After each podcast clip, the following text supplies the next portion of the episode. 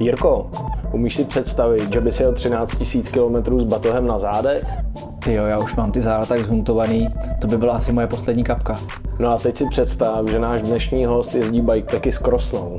No, na druhou stranu, aspoň mu nikdo v Albánii nevybere brašny. Tak se jdem na tu jeho odiseu zeptat.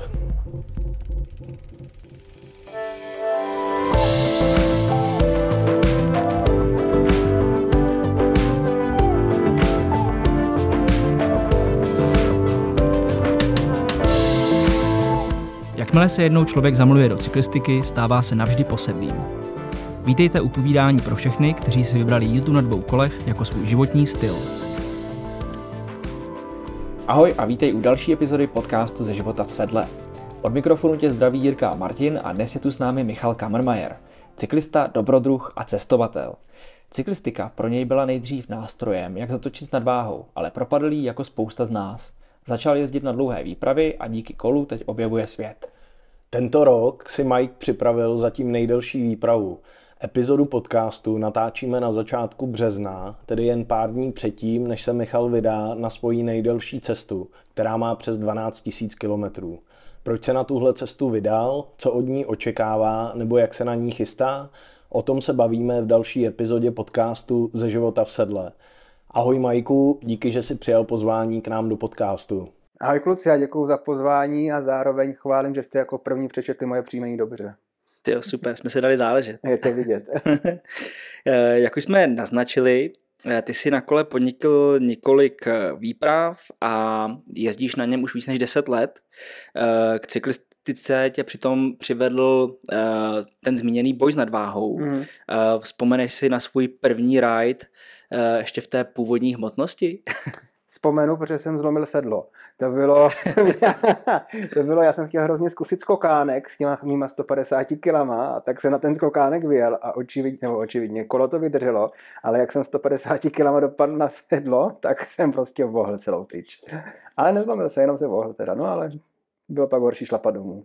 Jasný. A byla to láska na první šlápnutí do pedálu, nebo? Doslova. Já jsem chtěl jenom doplnit, že to je bravurní začátek s tím sedlem. Přesně tak, protože dobrý sedla se jen tak nalámou, že jo? Samozřejmě. Jenom abych podotkl, tak vzadu jsem vždycky nosil nosič na kola, takže jsem se zkusil tak jakože natáhnout a seděl jsem na tom nosiči a vypadal jsem jak Renault Reigns. Když si pamatuješ z odpadlíka, jak seděl na té motorce. Lorenzo Lamas. Ano, přesně tak, akorát s pár desítkama kil navíc. Jasný, to je super. No, co vlastně jako za tu dobu pro tebe cyklistika znamená a proč vlastně si zrovna upřel svůj zrak na tenhle sport? Tak kolo mě bylo doporučeno tehdy doktorkou jako asi nejlepší sport, co se týče toho, abych si neodrovnal klouby. Takže běhání to nešlo vůbec v úvahu a plavání to jsem neměl zájem, takže určitě to kolo bylo nejjednodušší a tím, že jsem ho měl i ve sklepě, tak jsem si akorát dofoukl, oprášil, namazal a začal jsem na něm šlapat. A kolo je pro mě, tak jako pro většinu lidí ve městech, dopravní prostředek, který je asi nejjednodušší, nejlevnější a nejrychlejší, co se týče dopravy. A nejen ve městech, ale i na ty moje šílené výpravy slouží jako velice levnej, příjemný dopravní prostředek, kde něco zažiješ, můžeš jíst jak chceš a stejně nepřibereš a užiješ si vlastně vždycky tu danou zemi nebo tu danou výpravu.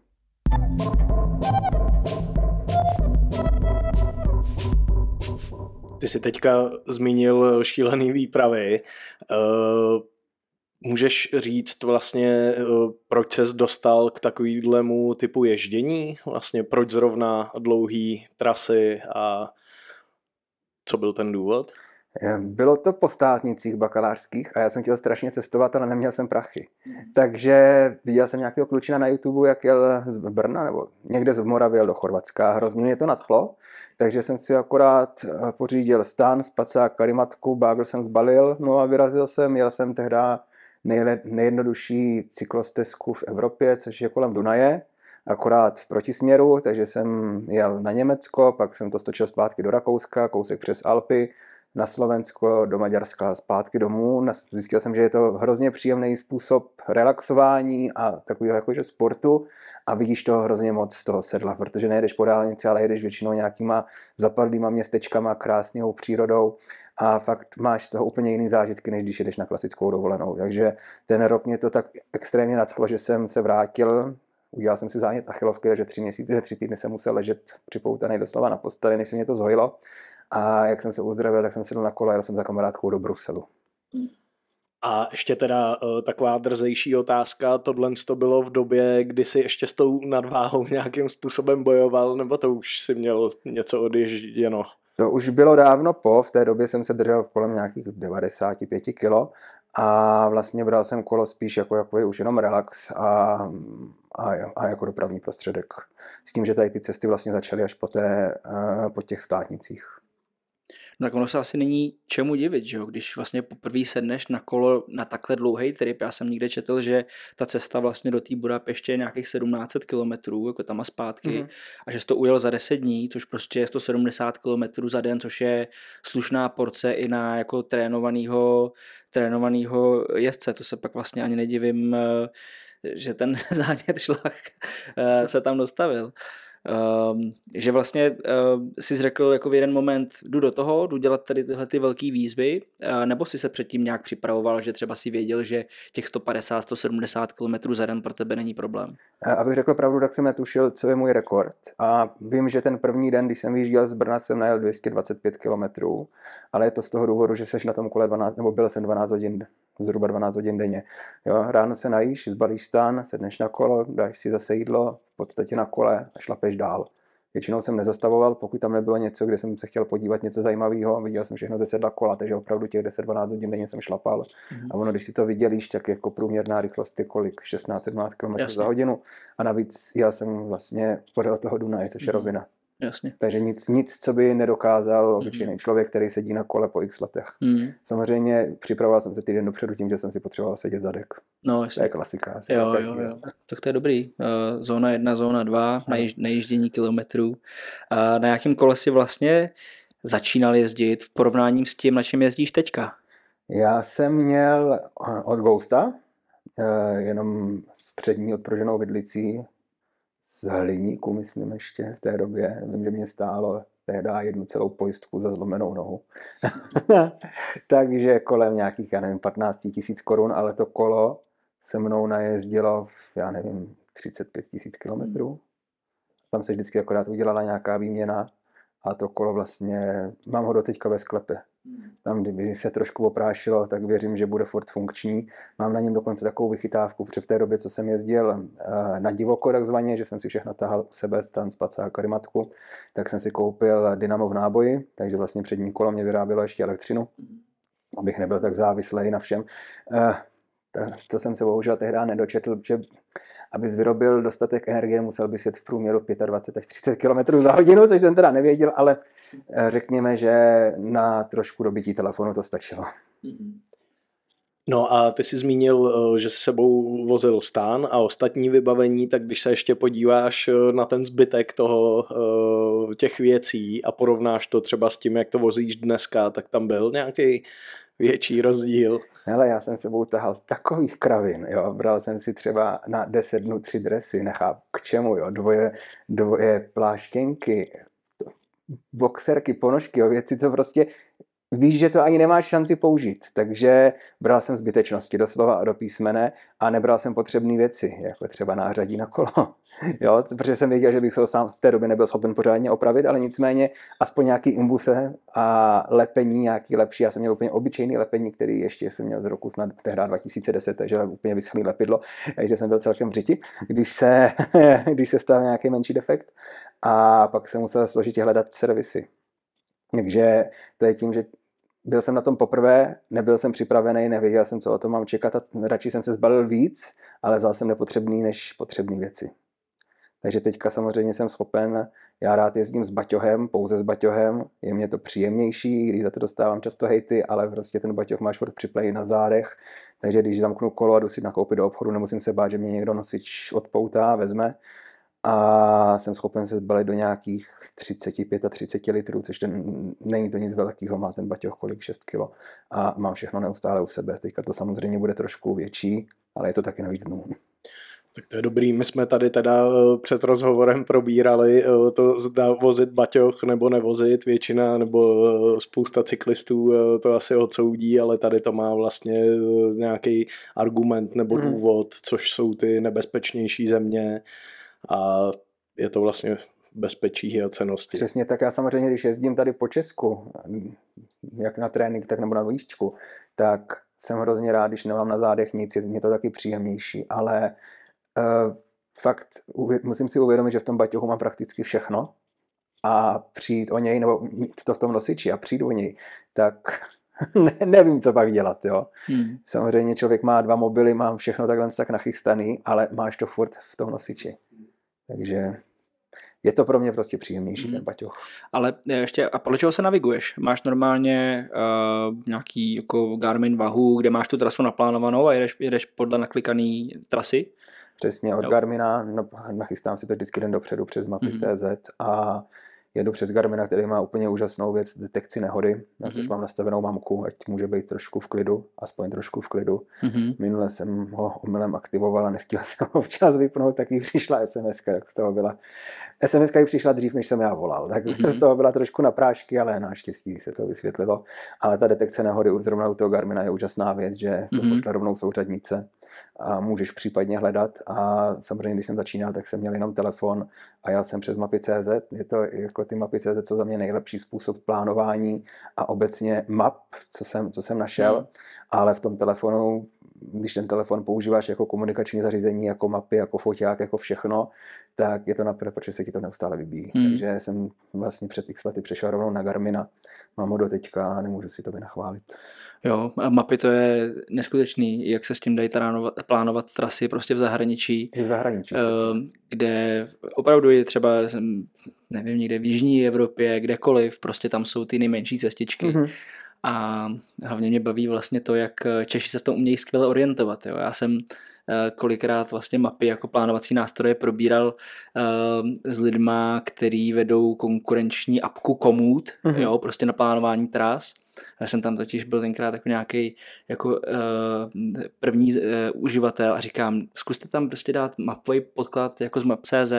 Oni na to koukali a vlastně jim to nebylo vůbec jako srozumitelný, jo. Myslím, že prostě my jsme na to tak strašně jako naučený, že už nám to přijde přirozený. Takže prostě se v tom umíme dobře orientovat. Je to tak, a jenom dořeknu, že byl jsem párkrát v Nepálu a i tam používám Mapy.cz na trekking po horách nebo hiking po horách, protože nenašel jsem pro mě příjemnější variantu map, než jsou ty Mapy.cz, a to jim nechci dělat reklamu, ale opravdu ty trasy i v těch nejzapadlejších horských vesničkách fungovaly. No jasně. Takže jako proč ne? Mně ještě vlastně přišla dobrá věc, jak jsi zmiňoval toho Ghosta, to je první kolo, protože já jsem si vždycky říkal při koupi nového kola, že ideální by to mělo být tak, že za každý odjetý jako kilometr bych měl jako proinvestovat 1 korunu z ceny toho kola, což prostě znamená, že se mi to asi nepovede na mém současném kole, ale když prostě máš kolo z této kategorie, tak už si ho zaplatil možná 3krát. Přesně tak. A jako byl jsem fakt překvapený, že to vydrželo. Jasně. No a hele, když jsme už vlastně u těch dlouhých dní v sedle, ty si trochu říkal, že předtím, než jsi vyrazil na tu trasu, že ses musel osedět, nás to samozřejmě zajímá, jak řešíš posed, ještě tím, že máš vlastně ten baťoch. Jasně, jo? Moje váha vyšší. Přesně tak. Výběr vlastně sedla, kolo, jako jeho geometrie. Řešil jsi tohleto někdy třeba i nějak odborně s bikefitterem? Já to řeším tak, že to dám ke kamarádovi do servisu, vysvětlím mu, o jakou jde trasu, co a jak, a nechám to čistě na něj, ať mě to nastaví, protože v tomhle nechci se v tom šťourat, protože s mýma šikovnýma rukama by to nedopadlo. Takže on mě nastaví všechno, co a jak, a já se modlím, že se nic nepokazí. To řeknu zcela na rovinu tady s tím sedlem a jako i s nějakým větším servisem. Ono to asi ani nejde dělat nějaký větší servis sám, protože se do toho kola dovnitř nedostaneš. Samozřejmě jsi schopen vyměnit brzdy, jsi schopen udělat takový ty menší věci, lanka a tak, ale když se tam pokazí něco horšího, tak bez nějakého lepšího nebo většího nářadí nemáš vlastně šanci s tím něco udělat, takže se vždycky jenom modlím, že přece jenom mám karbonový kolo, takže tam stačí, i když to vydrží hodně, tak stačí málo.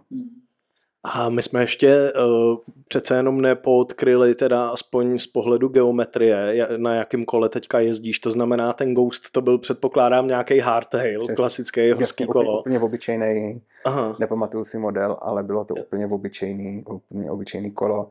A s tím, že teďka vlastně mám od Škodovky jejich 29 fulko, jsem na tom, vlastně na tom horském kole zvyklý jezdit. Kamoška mě doporučovala, jak si sebou vezmu grevla.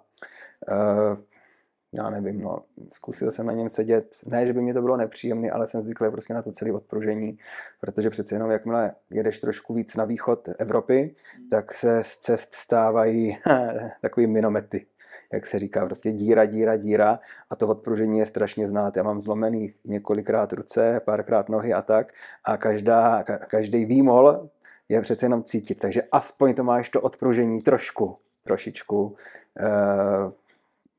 takový jako příjemnější, tak řeknu. No a ještě zásadní věc, stravování na cestách, jak to řešíš? Máš tam nějaké svoje vychytávky? Zrovna jsem to řešil minulý týden v nějakým článku, se mě na to ptali a říkal jsem, že já to cestování na kole miluju z toho důvodu, že můžeš jíst, co chceš a nepřibereš, naopak zhubneš, protože když se na konci dne podíváš na toho Garmina, který ti řekne, že si máš dát 48 hodin regeneraci a napíše ti, kolik 1000 kalorií si spálil, tak si nám řekneš, teď si můžu dát, co chci a nemusím si nic vyčítat. Takže já jsem na sladký, takže ráno si dám vždycky nějaký sacharit v podobě pečiva, cukru. Přes den jim lehce, protože jak je člověk, nevím, jestli to máte stejně, ale když sedím na kole, tak jsem prostě trošku skříplej nebo trošku zohlej a nic moc do sebe nenasoukám, maximálně nějakou těstovinu nebo něco takového, ale že kdyby do sebe hodil nějaký maso, tak by mě, nevím, že by mě bylo těžko. Takže řeším to v podobě nějakých tyčinek vždycky a těstovin a až vlastně na večer dojedu do cíle, tak si teprve dávám nějaký opravdu plnohodnotný bílkovinový jídlo. A mám u sebe teda vždycky nějakou krabičku, nachystaný balíček, kde mám vydatný kalorický tyčinky. Čím víc kalorií, tím líp. Kdyby se nedej bože něco stalo a fakt potřebuješ ty cukry rychle doplnit. Ale sám si nějakou cestovní stravu nepřipravuješ, no protože, ještě ti řeknu, proč se to ptám, jo, ono totiž, když zadáš do Google Michal Kamermeier, tak se dozvíš, že kromě cyklistiky si se zúčastnil i televizní soutěže, peče celá země, tak jsem si říkal, jestli si třeba pečeš nějaký granulový prostě tyčinky, nebo prostě nějaký jako speciální jako nutriční věci, nebo až takhle daleko si s tím nezašel. Peču si Honzovi buchty. Peču si vždycky něco jako na první dva dny, abych měl něco, jak se nemusím zaobírat návštěvou pekáren. Takže pečeš, dobrý. Ale jo, jako peču furt, zrovna dneska, jak se dostanu do Brna, tak mě čeká 120 větrníků. Hustý. Moje kolegyně, já jsem si tak jako, že než jsem šel do peče celá země, nebo když jsem zjistil, že mě vybrali, tak jsem měl 3 měsíce na to se tak měl začít připravovat. A díky bohu mám kolektiv dámský, který má rád sladký. A kolegyně to vyřešili, takže mě prostě přispívali peníze na suroviny. A já jsem jim pekl, no, a jak jsi si na to zvykli holky, tak si přeju něco na rozloučku, no, takže mě čeká dneska 120 větrníků. No, takže včera jsem začal a dneska doufám, že to stihnu dokončit do půlnoci. No to pěkná šichta. No. Já ještě se vrátím na chvilku k tomu posedu. Trošku jak jsi o tom povídal, tak se mi zdá, že vlastně jsi takovej, že necháš to někoho nastavit, věříš mu, pak na to kolo sedneš a vlastně si řekneš, je to nastavený správně, tak jedu. Jasně. A nic mě nebolí. Nebo aspoň tak na mě působíš. Jakože... Já vlastně tím, že na tom kole jsem prakticky non-stop, tak ten zadek mám opravdu osezený. Jo, plus samozřejmě máš dobrý sedlo, máš dobrý kalhoty, což si myslím, že je asi základ všeho. A tím, že na tom kole jsem, ať už jsem na kole, nebo jsem na rotoperu, nebo jsem na trenažéru, tak jsem na něm prakticky 5krát týdně. Jasně. Takže ano, vím, že pro mě bude první týden trošku nepříjemnej, co se týče toho hlediska, že na tom kole zase budu těch 10 hodin denně a to můžeš mít, jaký sedlo chceš, jaký kalhoty chceš, ale prostě je to o zvyku tohle. Takže vím, že první týden bude nepříjemnej, ale pak už si jedeš svoje. A ještě jak se to vyvíjelo v čase, když si vlastně postupně schazoval tu původní váhu, Cítil jsi, že se to nějakým způsobem mění? Protože dokážu si představit, že ty začátky musely být fakt náročný. Byly náročný, byly celkem dost náročný, co se týkalo nějaké fyzičky, ale dušnost jsem měl stále. A i když jsem už byl hubenej, a pak jsem zjistil, proč, protože mám astma. Takže vyšlapat jim z 90 kilama a dobrou kondičkou kopec pro mě bylo strašný problém. Takže jsem nakonec šel na spirometrii, tam zjistili, že mám astma. A od té doby, co jsem se začal léčit, tak už problémy naštěstí nemám. Ale musím teda si dýchat Ventolin a dvakrát denně, ale funguji už úplně normálně, mám plíce, řekla mě doktorka, že mám plíce jak normální člověk momentálně, nebo roztahovačnost plíce jak normální člověk, takže teďka už bez problému, ale tehda, to jsem sám byl překvapený, že mám astma, vůbec jsem o tom ani nevěděl.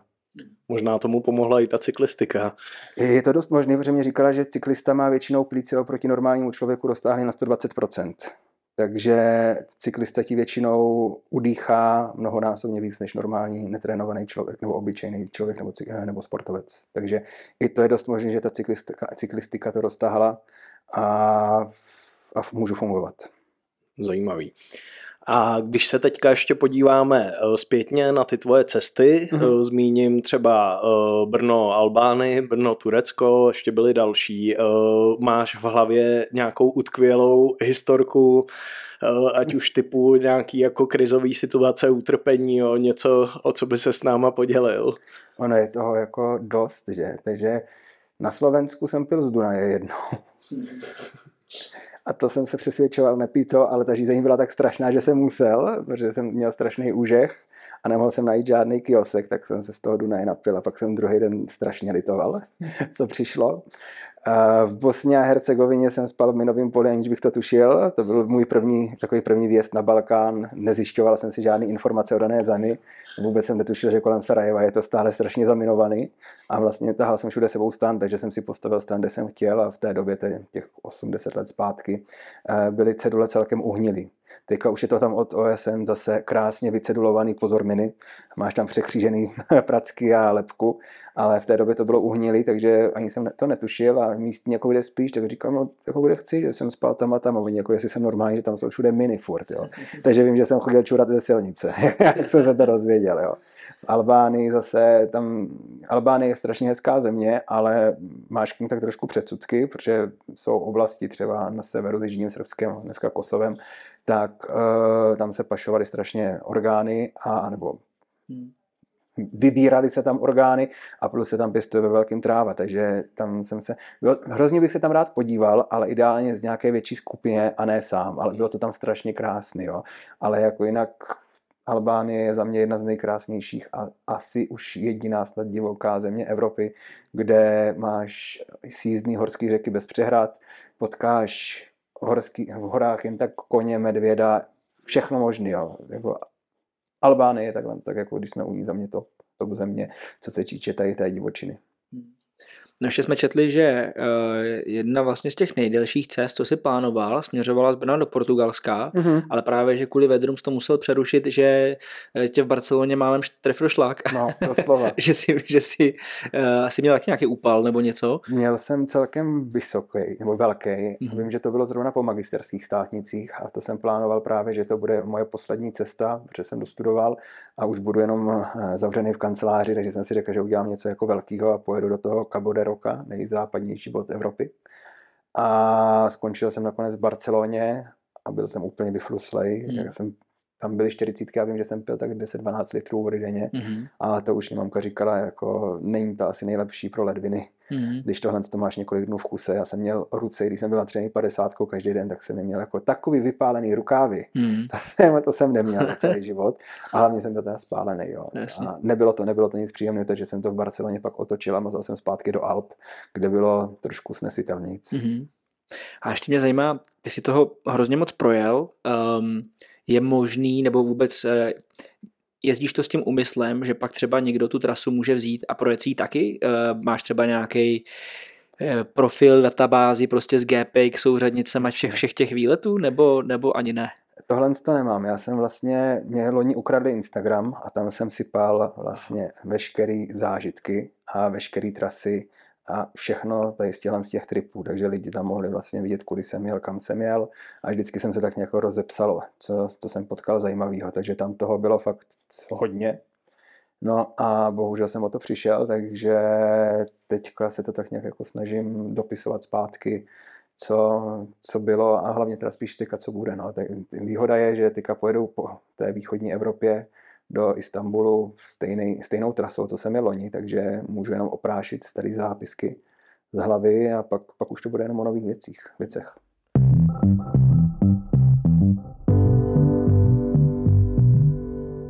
Já rovnou navážu na tebe, podíváme se teda na to, co tě čeká, což je další část našeho rozhovoru.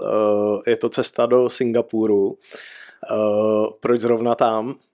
Já jsem chtěl jet do Číny kdysi dávno. Když jsem vlastně tady s tou dálkovou cyklistikou začínal, tak mě hrozně lákala Čína, dojet někam do Pekingu. A taky to teda bylo tím, že jsem tehdy sledoval bláznivého kluka z Moravy, Matěj Balaga se jmenoval, myslím, a on sedl v Hodoníně na kolo, dojel do Číny, pak přeletěl do států, projel státy Střední Amerikou, do Jižní Ameriky, přijel lodí do Afriky a pak z Afriky zpátky do Hodonína. A hrozně mě ta cesta jako nadchla, tak jsem si říkal, že aspoň do té Číny, že by to bylo fajn. Nicméně situace je furt taková naprd, co se týče restrikcí covidových v Číně, takže jako možná by se tam nějak dostal, ale ty jejich restrikce nejsou asi úplně ideální pro turisty nadále. Takže Čínu jsem vyškrtl a říkal jsem si, že ten Singapur by nemusel být špatnej, když tu Čínu bych jako taky rád viděl, ale není to asi úplně možné, takže jsem si řekl, že zkusím ten Singapur místo toho. Jasně, ale pokud jsem správně hledal a pochopil, tak to vlastně není jako souvislá cesta, když to řeknu Brno-Singapur, že vlastně asi kdyby to šlo, tak byste rád podniknul, ano. Ale jsou tam asi nějaké překážky po cestě, takže... Jasně, bohužel v dnešní době to asi nejde ani, nebo no nejde, protože máš tu Čínu zavřenou ze zhora, přes Rusko jet taky nemůžeš, jako občan EU kvůli současné situaci. Pak z Blízkého východu tam máš Pákistán, Afghánistán. Přes Afghánistán se pravděpodobně kvůli Talibanu nedostaneš. Přes Pákistán máš jednu provincii, přes kterou projet nemůžeš, která je v centrální části Pákistánu. Kdyby se tohle dalo projet, pokračuješ Čínou, ale máš další problém a to je Myanmar neboli Barma. Tam proběhl před pár lety, asi před 2-3 státní převrat, už jsou otevření turismu, nicméně pouze letecky tam a myslel jsem, že už po svých ven ne, i letecky musíš ven. Takže kvůli těmhle zemím to prostě neprojedeš. Já jsem si říkal, že bych to udělal tak, že dojedu vlastně moje trasa Brno, Istanbul, projet Tureckem, Gruzií, Arménií, Iránem, pak přes Perský záliv do Ománu a z Ománu přeletět jenom do Nového Dilí a pak dál pokračovat Indií. To by byl první přelet a pak už si to prošlapat. Ale kvůli té Barmě musel by tam být druhý přelet. Víme, jak se všichni chovají letecké společnosti k zavazadlům a tím, že to kolo bude můj jediný prostředek a nebudu mít možnost si to asi kde pořádně opravit, tak si netroufnu, nebo takhle, nechci to pokoušet. Takže místo toho, abych pak přeletěl jenom z toho Ománu do Thajska, tak jsem si to právě protáhl aspoň o ten Vietnam, že je to severněji a dál. A začnu tu druhou část trasy ve Vietnamu, vezmu to do Laosu, pak teprve do severního Thajska a celým Thajskem dolů. Malajzii až do toho Singapuru a kdyby zbyl čas, tak třeba až na Bali, kdyby zbyl čas. Hezky. A celý to teda hodí 12 000 km. 12-13 000. Já jsem to počítal, že kdybych to jel fakt jako v tahu, bez nějakých přestávek, tak se to za nějaký s tím průměrem 150-180 denně za nějaký ty 3 měsíce, 3,5 už šlapat asi dá, ale o to mě zase nejde. Já se tam chci i v těch zemích občas podívat a trošku si je užít, takže jsem to dal na nějakého půl roku času. A teď nevím, co jsem chtěl říct. Mě ještě zajímá, ty jsi částečně zmínil, že tě k tomu někdo inspiroval, předtím si říkal, že na konci vejšky ta motivace byla vlastně, že to je poslední šance, než začneš prostě makat a pak už je všemu konec. Teďka, že je ti 31, už pracuješ. Jak se tohle proměnilo? Co je ten jako vnitřní motivátor? U mě je to asi to, že jsem takový neklidnej a nevydržím na jednom místě a hlavně ta touha potom objevovat a poznávat nové věci, nové kultury, nové lidi a něco zažít. Já chci říct, že prostě až budu v tom důchodu, když se ho asi nedožiju, to je prostě, že jsem ho prožil ten život. Ne, že jsem ho žil, ale že jsem ho prožil a užil si ho. Jinými slovy, to jde kombinovat i s tím pracovním životem a není to tak fatální, teďka, jak jsi jasně, no. Hele, teďka už je to horší. Samozřejmě v té době po vysoké jsem si našel úplně úžasnou práci. Spravoval jsem sociální sítě pro firmy, takže já jsem si vzal na kolorba, noťaz, mobil, koupil jsem si v dané zemi SIM kartu a mohl jsem pracovat, jak jsem potřeboval. Po covidu jsem o ty práce přišel, takže jsem si našel pak už jako trvalou práci a teďka jsem teda dal výpověď, protože jinak by to nebylo možné uskutečnit, ale naštěstí mám otevřený pak dveře, jak se vrátím, takže výpověď na půl roku a pak se můžu vrátit, můžu nastoupit zpátky. To asi se bude kolegům a kolegyním tě tesknit, protože kdo jim bude píst, že? No právě, takže proto si vymrčili ty větrníky a každá, že chce dva. A jaký ty vlastně pracuješ jako personalista? Jako HR? Ne, já mám na starosti, já jsem obchodní manažer a dělám v centru prenatální diagnostiky v Brně, takže já se starám o naše ginekology. Taková jako pánská práce, úplně ideální. Na ginekologii jsem každý den a vždycky miluju ty výrazy, když tam přijdu, čekárna plná pacientek a jo, co ten tady jako dělá. A ještě všechny předběhnu, že? Jasně, to je dobrý. No, muž mnoha profesí. Ano, ginekolog amatér. My jsme se ještě dozvěděli, že to nebude jenom výlet, ale že ten výlet bude mít nějaký dobročný přesah. Spojil si tohleto vlastně s jedním projektem, který se jmenuje Jedna se počítá a vlastně ty za každý 1 kilometr ujetý věnuješ vlastně 1 korunu, která pak půjde na výtěžek handicapovaným dětem. Přesně tak. Pak vlastně asi tam je ještě nějaký další plán, jako burcovat nebo motivovat další lidi, tak jestli třeba už by si teďka odtajnil nějaký teaser, aby tě třeba mohli naši posluchačky sledovat a třeba se do toho nějak zapojit aktivně. Super, že jsi to nakousl, protože hrozně málo lidí si váží toho, že můžou. Že můžou jít pěšky, že můžou sednout na to kolo, jít si zaběhat nebo něco. Takže my jsme... Já tady s tou organizací spolupracuju už dlouho, snažím se jim vždycky nějak pomáhat, nějak vybrat peníze nebo něco. A když jsem holkám říkal, že pojedu tady tu bláznivou akci, tak jsme tak jako nakousli a zjistili jsme, že bychom z toho mohli udělat i tak trošku dobročinný projekt a zkusit zapojit do toho i další lidi. Takže ten projekt se jmenuje pojmenovali jsme ho pro ty, co nemůžou, od těch, co můžou. A cílem toho je dávat prostě 1 korunu za 1 kilometr pohybu sportu, s tím, že já teda budu dávat za sebe 1 korunu za každý odšlapaný kilometr a budeme se snažit motivovat lidi k tomu, aby sami šli na kolo udělat, nebo si šli zaběhat, zaplavat, je to jedno, ale aby udělali něco pro své zdraví a zároveň pro ty, co nemůžou, věnovali 1 korunu. Myslím si, že pokud si někdo půjde zaběhat měsíčně, odběhá 100 kilometrů, je to 100 korun. Myslím si, že pro hromadu lidí to není žádná šílená částka, když se to vynásobí nějakým větším množstvím lidí. Dětskám to hodně pomůže zpříjemnit život. Ta organizace se momentálně stará o 5 handicapovaných dětí, jsou to jak mentálně, tak i fyzicky. A ty peníze pak putují na různé zdravotnické potřeby, lázně, moře. Prostě jim aspoň, když to řeknu blbě, zpříjemnit to odcházení, který je bohužel čeká. Ono je to hezký, my vlastně nedávno jsme tady měli projekt Kolo pro Adama, vlastně vidět, že cyklistikou a vlastně těma dle šílenýma nápadama se dá v podstatě vydělat i nějaká koruna a šířit tou cyklistikou dál dobro. Možná můžeme vyzvat naše posluchačky i k tomu, že budeme rádi, když se k tomu připojí a budou to třeba taky součástí, ať už jakkoliv. Bylo by to úplně super. Já je můžu pozvat ke mně na Instagram Majk na cestách, kde se vlastně dozví, už teďka je tam něco málo o tom napsaný, nicméně s výjezdem tam dodáme veškeré informace, veškeré QR kódy, které je odkážou přímo na web.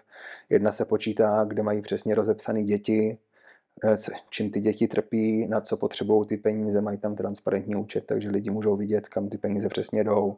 Takže je to normální, jako takhle neziskovka, která funguje a funguje dobře a dělá to dobře. Na ten Instagram jsem se chtěl ještě tebe vlastně zeptat, protože ty jsi jeden asi z nejviditelnějších cyklistických influencerů v Česku, bych řekl, nebo aspoň teda počtem lidí, co tě sleduje. Ty jsi říkal, že ale ten účet ti někdo ukradl, nebo nějak ses asi do něj nebyl dostat schopnej, ale já jsem vlastně před naším natáčením viděl účet Majk na cestách, který má furt přes 30 000 sledujících. Já jsem měl obrovský štěstí, že mě sledoval, nebo takhle tak, ten účet mě ukradli loni, když jsem šlapal do toho Istanbulu a byl jsem samozřejmě lakota si kupovat lokální simkarty, takže jsem se připojil všude na Wi-Fi. A i přes dvoufázové ověření jsem se jednoho rána probudil bez účtu. Takže jsem si založil nový účet a zkoušel jsem tak nějak ty lidi, co jsem věděl, dostat zpátky, což teda moc nešlo. Nicméně jsem narazil na jednoho mýho sledujícího, který pracuje v Metě v Německu. A ten, co se děje, tak jsem mu vysvětlil situaci a tak během půl dne jsem dostal všechny sledující zpátky z toho ukradeného účtu. S tím, že teďka mě Instagram, protože je to už další dobu, tak to jméno už není využívaný, to původní Majk na cestách. Takže mě nabídl, bylo prostě možné se přejmenovat, takže jsem to okamžitě si vrátil na ten původní název, takže Majk na cestách. Přišel jsem o pár tisíc sledujících, ale čertovém hlavně, že ta velká základna je zpátky. Takže předpokládáme, že to bude tvůj primární kanál, kde budeš sdílet i zážitky cest do Singapuru. Přesně tak. Máš to nějak rozmyšlený, jak to budeš dělat? Chceš vlastně být online během té cesty? Nechceš se... Jo? Už se na to i těším, protože jsem teďka ty poslední asi 3 měsíce se hodně stáhl. Já jsem býval jakože fakt hodně aktivní, hodně na tom telefonu. Teďka nebyl čas ani prostor, takže jsem se stáhl a i se na to těším, že zase budu dělat v úvozovkách blbosti a budu ukazovat tak trošku jinak ty země a budu takový jako moderátor a budu si to užívat. Takže těším se na to a hlavně se těším na to, že ukážu vždycky tu zemi z trošku jiného perspektiva, než to člověk zná. Každý si řekne Turecko, jak to je Antálie, pobřeží tam a to je jediný, co z toho znají. Jo. Takže těším se, že ukážu, že ta daná země toho má mnohem víc co nabídnout a nejenom z toho, že si tam lehneš na pláž a budeš si opalovat lítka. Ty jsi poměrně viditelný s projektem We Love Cycling. Chystáš se jet taky v jejich dresu, nebo jak je to s tou spoluprací? Oni jsou vlastně mým generálním partnerem celé akce, takže oni mě vlastně pomohli to celé zrealizovat, takže i oni budou vidět s tím, že jim se to strašně líbilo, celý tady ten koncept, i to, že je to spojený s charitou. A budeme samozřejmě dělat různý asi živý vysílání a podobný s tím, že dneska jsem měl zrovna schůzku ve Vila Cyclingu a řešili jsme právě, že by nebylo špatný třeba lidem umožnit, aby mě někam posílali. Takže budeme jednou za čas udělat návrh, zvolte Majkovi variantu A, zvolte Majkovi variantu B, kudy vlastně pojede. Sní štíra, nesní štíra v Ázii, jo. Zkusit to udělat tak jako trochu zábavně, tak jsem říkal, jako, že by to nemuselo být špatný, takže doufám, že mě lidi nebudou posílat teda na nějaký 4000 na kole, ale a toho štíra teda taky nebudu muset jíst, ale věřím, že asi to nedopadne úplně nejlíp, takže vymýšleli jsme dneska nějaký koncept a myslím si, že to bude super. Tak uvidíme, jestli se vrátíš ještě. Ale to je druhá věc, taká je otázka, jestli se vrátím. A ještě v souvislosti s tím, ty občas i závodíš na kole, stihneš letos ještě něco? Mám v plánu se vrátit akorát na závěr cyklistické sezóny, takže na můj nejoblíbenější závod od Prima Cupu v Mikulově, takže bych rád přiletěl ideálně někdy ve středu a v pátek se rovnou přesunul a konečně se třeba i umístil na nějakým hezkým místě, protože předpokládám, že tak 25-20 kg zhubnu a budu mít našlapáno, takže bych aspoň na ty krátké trase mohl něco odjet, pokud se mě zase něco nestane typu praskl řetěz nebo achilovka.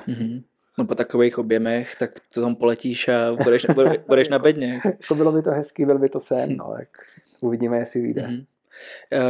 My jsme tě viděli v dresu We Love Cycling i na takových, i na silničních závodech. Jako vlastně myslím, že si jel český letáp, který ti teda bohužel letos unikne, protože to budeš na cestách. Viděl jsem, že jsi snad absolvoval i ten francouzský letapý tour. To musela být docela výzva v kopcích. Já jsem to strašně chtěl zkusit, tak jsem se zeptal ve Škodovce, jestli by to bylo možné mě tam dostat a oni, že to zkusí a vlastně loni probíhala taková hezká taky charitativní cesta nebo akce pro jednoho patrona jejich.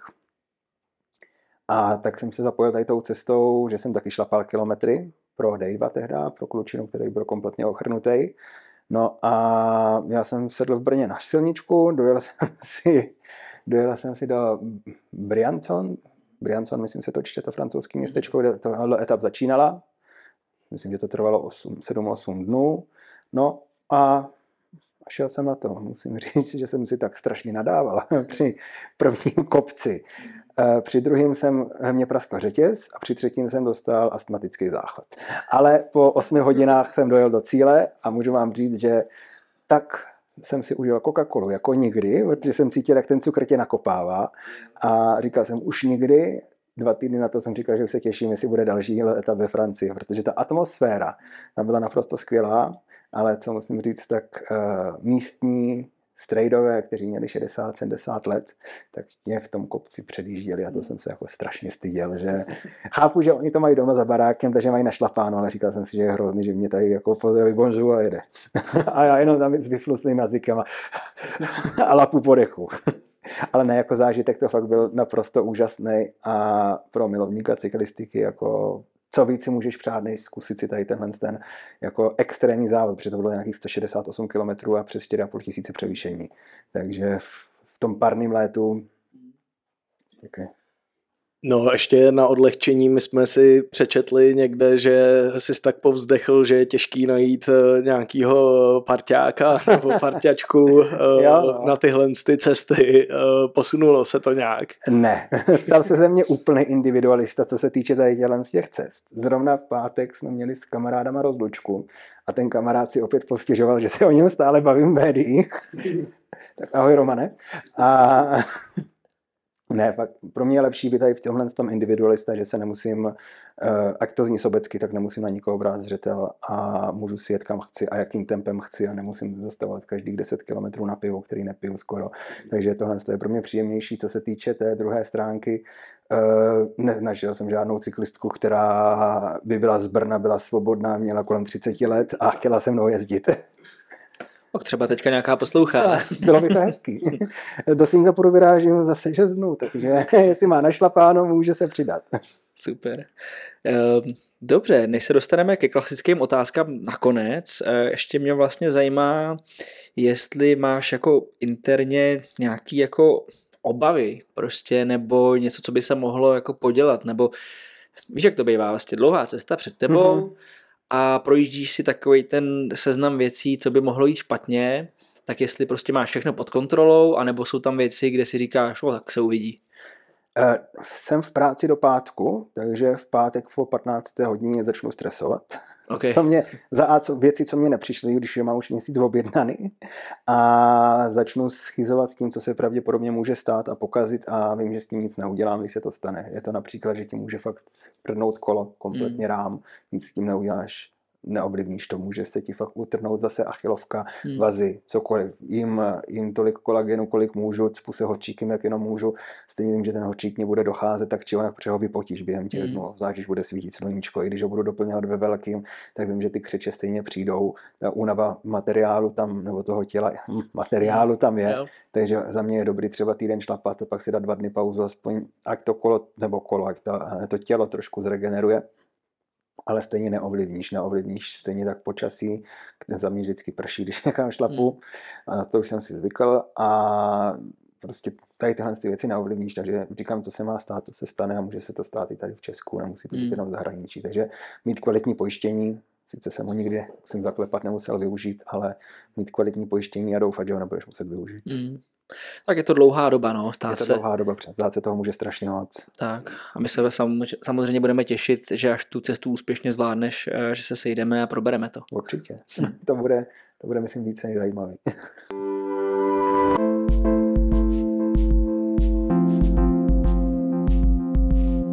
Tak přejdeme ke konci k našim klasickým otázkám.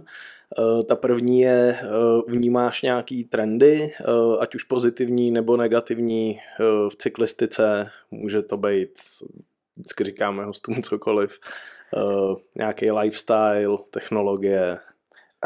Já, jestli to vezmu jako trendy, tak je to cyklistika jako ve městech, jestli to můžu říct takhle, která mě neskutečně řeknu, štve, až vytáčí, jak debilně je udělaná, nebo aspoň u nás v Brně. Prostě cyklopruhy do protisměru, hlavní páteřní cyklostezka rozkopaná už 2 roky, objíždíš to po frekventovaných cestách. Takže jestli mě něco fakt štve a vytáčí, tak je to tady ta nemožnost domluvit se s nějakými organizacemi, co se aspoň o to stará, aby to dávalo smysl a mohlo se to maximálně využívat.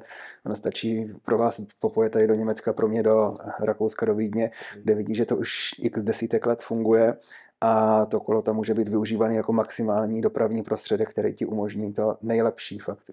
Pohneš se ráno, děláš něco pro sebe a hlavně se hrozně rychle někam dopravíš.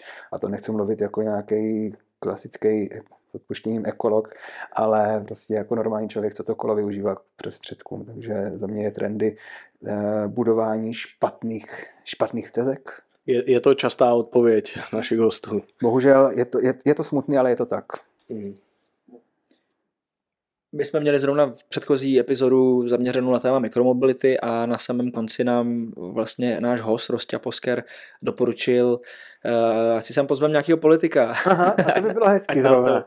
Ať nám to vysvětlí, tak uvidíme. No, už jsme nějakým psali, zatím se nerozvali zpět. Asi se nedivím, ale bylo by to hezký, kdyby aspoň vysvětlili tady ten jejich koncept a myšlení, jak si to jako představují, protože já nevím, když jedu vlastně v jednom pruhu, a proti mě je cyklopruh, jo, tak jako kam se mám vyhnout s tím autem. Nemluvím o tom, že většinou na tom kole je to městský kolo, na kterém jede člověk bez helmy. Nemluvím o tom, že někdy je připitej, tak jako je toho průser. No já jsem rád, že to zmiňuješ, že se to děje i v Brně, protože my teďka sedíme v Praze a občas mám pocit, že problém je vždycky jenom tady, ale ono to je asi já si myslím, že to je větší, naprosto všude.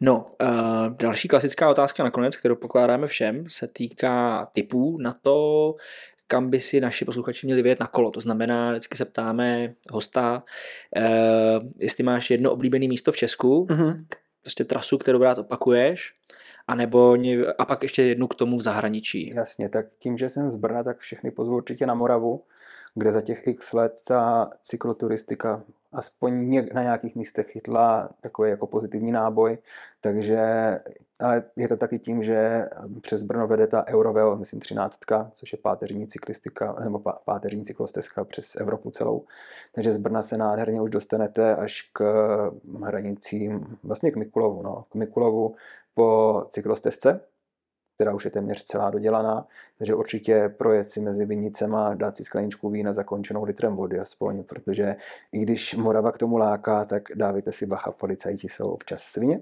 a čekají s alkotestrama na tady těchto cyklostezkách. Takže na to určitě bacha, no a v zahraničí je to pro všechny kousek ta dunajská cyklostezka. Je to jak pro začátečníky, tak i pokročilí si tam něco najdou, máte vlastně svoji krásnou stezku, po které si můžete šlapat jak na horáku, tak na silnici, můžete si vždycky někam odbočit, já mám rád oblast Wachau, která je pro mě jako pro nějaká relativně kousek, to je taková kopcovitější, hodně zaměřená zase na ten vinný turismus, že tam dělá jeden z nejlepších rýňáků, takže navíc je tam povolená tolerance 0,5 promile, takže si člověk v klidu může tu skleničku 2 dát a může si pokračovat dál bez nějakých obav a opět seš oddělený na té cyklostezce od silnice, takže nemusí se bát, že ti někdo srazí, nemluvím o tom, jak jsou Rakušáci ohleduplní a radši pojedou za tebou 10 minut 20, než aby tě předjížděli a neviděli před sebe. No tak jo. A ještě nám nakonec poraď, koho si můžeme pozvat do dalšího dílu podcastu. Tak zkuste toho Jirku Ješka, já věřím, že on by rád došel a on má za sebou tak neuvěřitelný příběh a kariéru, že to nebude na hodinu, ale na 5 teda. To by byla čest pro nás určitě, zkusíme to. Zkuste to, já věřím, že on mluví hrozně hezky a těch zkušeností a zážitků má tolik, že no na 2 knihy tak jak napsal, možná i na 3. No tak jo, Majku, tak díky moc. A šťastnou cestu do Singapuru. Já děkuju moc za pozvání a budu se těšit pak po návratu, je to zrekapitulujeme. Skvělý, tak jo, měj se, ahoj. Díky a mějte se, ahoj, čau, čau. Díky, že jsi doposlouchal, nebo doposlouchala, další epizodu podcastu ze života v sedle. Budeme rádi, když nás ohodnotíš tvojí oblíbený podcastový aplikaci. Jsme taky rádi za každý komentář a zpětnou vazbu, které dostáváme na Instagramu i Facebooku.